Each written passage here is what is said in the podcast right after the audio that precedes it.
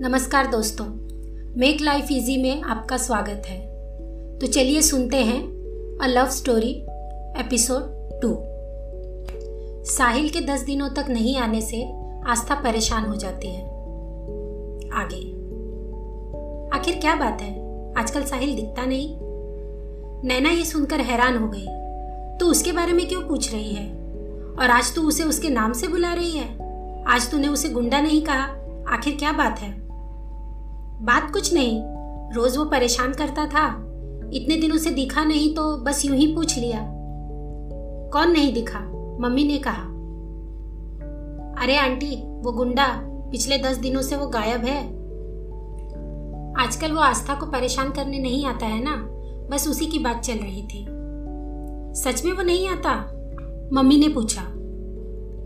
हाँ आंटी, दस दिनों से नहीं आ रहा है वो। आपको पता नहीं कितना सुकून है अभी। तब तो बड़ा अच्छा लड़का है वो।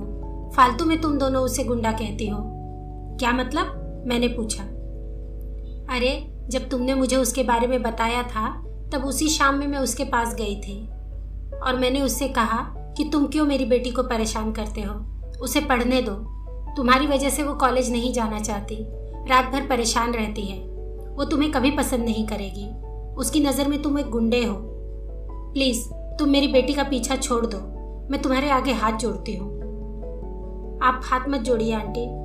आप चाहती हैं ना कि मैं आस्था का पीछा ना करूँ तो मैं आपसे वादा करता हूँ। आज के बाद मैं आपको शिकायत का मौका नहीं दूँगा। आप बेफिक्र होकर घर जाइए। मतलब आप उससे मिलने गई थी? और वो आपकी वजह से वहाँ नहीं आता? मैंने मम्मी से पूछा। हाँ मम्मी ने कहा। मम्मी की बात सुनकर मुझे थोड़ा अजीब लगा, और अच्छा भी। जितना बुरा मैं उसे समझती थी, उतना बुरा वो नहीं है। उसकी तरफ़ मेरा नज़रिया बदलने लगा। अब वो नहीं आ रहा था तो मुझे अच्छा नहीं लग रहा था। कॉलेज के बाद मैं उसे ढूँढने की कोशिश करती, पर वो नहीं मिलता। इस तरह से बेचैन मैं पहले कभी नहीं रही। एक दिन घर आते समय मैंने देखा कि साहिल अपने दोस्तों के साथ दही हंडी फोड़ने की प्रैक्टिस कर रहा है। उस दिन उसे देखकर मेरे चेहरे पर अजीब सी खुशी आ गई और मैं उसे देखने लगी। तभी उसकी नज़र मुझ पर पड़ी और वो भी मुझे देखने लगा। देखते देखते अचानक से ही वो वहाँ से चला गया। मैं जानती थी कि वो वहाँ से क्यों चला गया, पर उस दिन मैं बहुत खुश थी। दही हंडी का त्योहार आ गया। नैना और बाकी सहेलियों के साथ मैं दही हंडी का त्योहार देखने गई। वहाँ पहुँचने के बाद मैंने देखा कि हंडी साहिल फोड़ने वाला था।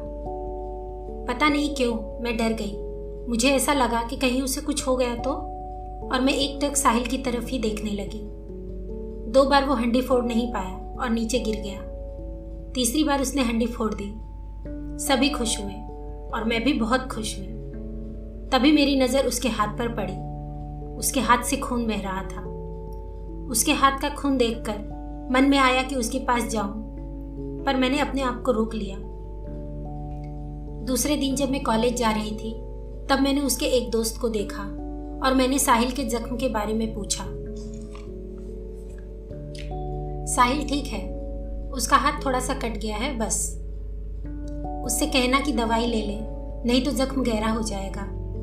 इतना कहकर मैं अपने रास्ते चली गई और सोचने लगी कि पता नहीं मैंने सही किया या गलत।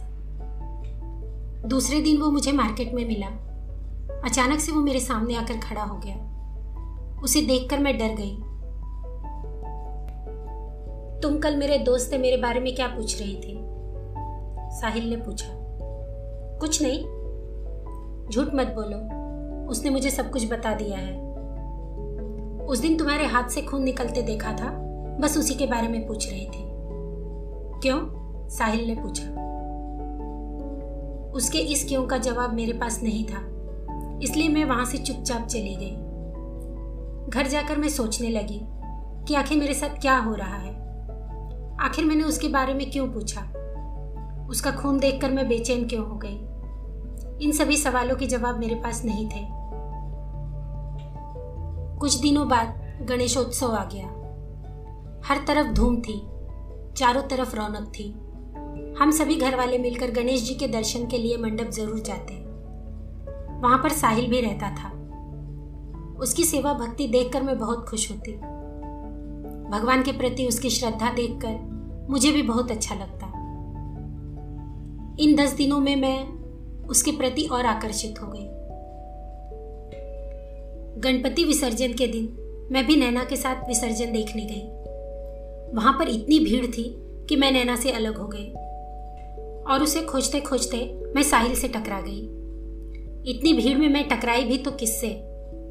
इतने लोगों के बीच में आखिर वो ही क्यों मिला मुझे? उसे देखकर मैं यही सोचने लगी। क्या हुआ? साहिल ने पूछा। वो नैना पता नहीं कहाँ चली गई।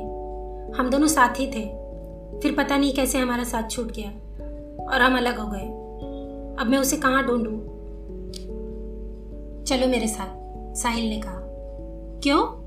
मैंने पूछा, इतनी भीड़ में तुम उसे नहीं ढूंढ पाओगी। तुम एक जगह बैठ जाओ, मैं उसे ढूंढ कर लाता हूँ। मैं अकेले नहीं रहूँगी, मुझे डर लगता है। मेरी बात सुनकर वो मुस्कुराने लगा, हंस क्यों रहे हो तुम? कुछ नहीं, तुम डरो मत, यहाँ तुम्हें कुछ नहीं होगा। मैं अभी उसे लेकर आता हूँ, तुम यहीं बैठे रहना बस। इतना कहकर वो नैना को लेने चला गया। और मैं वहाँ बैठकर उसके मुस्कुराते हुए चेहरे के बारे में सोचती रही। कुछ देर बाद वो नैना को लेकर आया। नैना को देखकर मैं बहुत खुश हुई और उसे थैंक्स कहा। तो मिलते हैं अगले एपिसोड में and make sure to follow my Instagram account make life easy 52 thank you